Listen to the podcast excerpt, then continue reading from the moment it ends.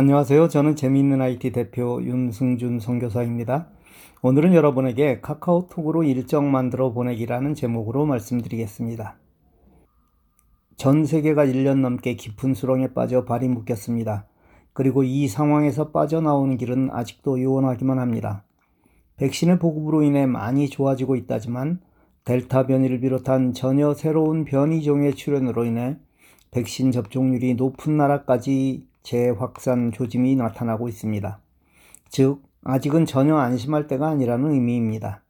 그러다 보니 우리 삶의 패턴이 많이 변하여 사람들을 만나기가 쉽지 않고 또 만나기를 꺼리는 경향으로 인해 모임의 방법이 온라인으로 많이 바뀌었습니다.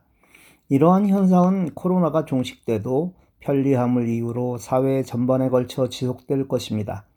따라서 재미있는 IT 사역 대부분은 이 온라인을 통해 이루어질 것이고 오프라인으로 발행되던 발행물도 온라인으로 바뀌게 될 것입니다. 이렇게 하는 이유는 여러 가지 장점이 있기 때문입니다. 일단 교육만 보더라도 모이기 위한 장소가 필요 없어 금전적, 시간적 절약을 할 수 있으면 물론이고 내 집에서 편리하게 가르치고 배울 수 있다는 심리적 안정까지 유익이 훨씬 많습니다. 아울러 잘 준비된 PPT를 비롯한 자료들을 통해 교육의 질이 높아짐은 물론입니다.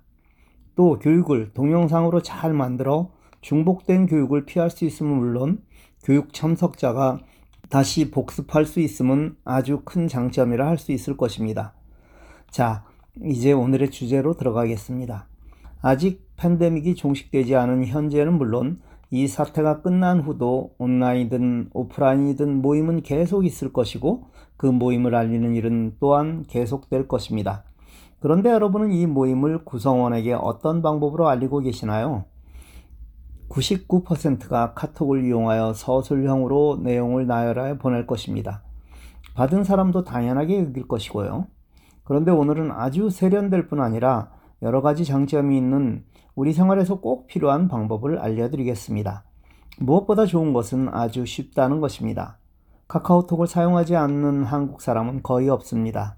만일 주위에 있는 분이 카카오톡을 사용하지 않는다고 말하면 여러분은 상당히 의아하게 생각하실 것입니다. 바로 한국인이면 모두가 사용하는 그 카톡을 이용하는 것이니 일단 안심하십시오. 카톡에서 플러스 기능을 잘 이용하시나요? 사진을 보내고 지도를 보내는 바로 그 기능을 말하는 것입니다. 여기에서 캘린더를 이용하면 아주 편리하게 일정을 공유할 수 있습니다. 자, 그럼 시작해 보겠습니다. 일정 공유를 원하는 개인이나 단체방을 엽니다.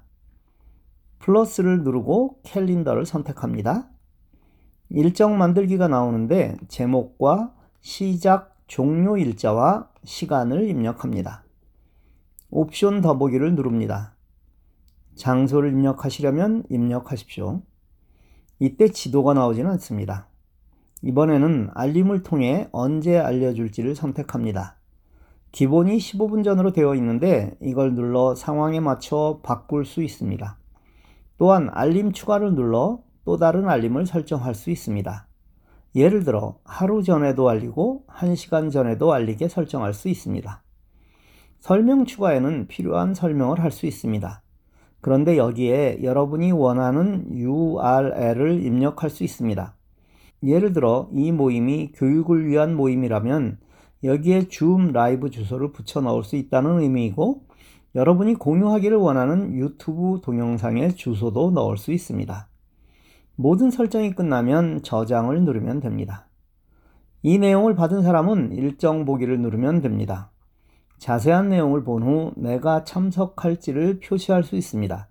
참석, 미정, 불참 중 선택할 수 있습니다. 이렇게 선택한 것은 이 일정을 만들어 보낸 사람에게 표시됩니다. 그리고 알림 설정된 시간이 되면 조르디를 통해 일정이 다시 내게 보내집니다. 어때요? 아직 어려우신가요? 그럼 예를 들어 설명합니다. 제가 7월 17일 오후 5시 7월 정기 모임이라는 내용의 줌 교육을 하려 합니다. 이를 단체방에 공고하는 방법입니다. 해당 단체방을 엽니다. 플러스를 눌러 캘린더를 선택합니다. 제목에 7월 정기 모임이라고 입력합니다. 날짜와 시간에 7월 17일 오후 5시를 선택합니다. 옵션 더보기를 선택합니다. 장소에는 줌 온라인으로 라고 입력했습니다. 알림은 기존의 15분 전은 그대로 두고 1일 전 알림을 추가했습니다. 적어도 하루 전에는 다시 한번 상기시켜야 할 필요가 있습니다. 설명 추가에는 간단한 설명과 예약된 줌 주소를 바로 입력했습니다. 저장을 누르면 바로 단체방에 전송됩니다. 이 내용을 받은 사람은 참석 여부를 누르게 되고 그 내용은 만든 사람에게 바로 전달되어 누가 그리고 몇 명이 참석할지 알 수 있습니다. 아주 쉽죠? 한국말을 하는 거의 모든 분이 카카오톡을 사용한다고 말씀드렸습니다. 그러나 같은 카톡을 사용하는데 수준의 차이가 크게 납니다. 이건 당연합니다. 배운 사람과 그렇지 못한 사람의 차이입니다. 여러분은 배우기를 선택했고 오늘 하나를 배운 것입니다. 이런 방법으로 보낸 것을 받는 사람들의 반응은 다릅니다. 아마 90%의 사람들은 그냥 넘어갈 것이고 아주 특별한 호기심을 가진 분들은 여러분에게 그 방법을 물어보실 것입니다. 그때 자신있게 가르쳐 주십시오. 바로 그 순간 여러분은 이 기능을 확실하게 아시게 되는 것입니다. 세상은 현재를 누림과 동시에 새로움을 추구하는 소수에 의해 발전합니다. 하지만 새로운 것이 나와 잘 활용될 때 이를 만든 사람들에게 박수를 보내지는 않습니다.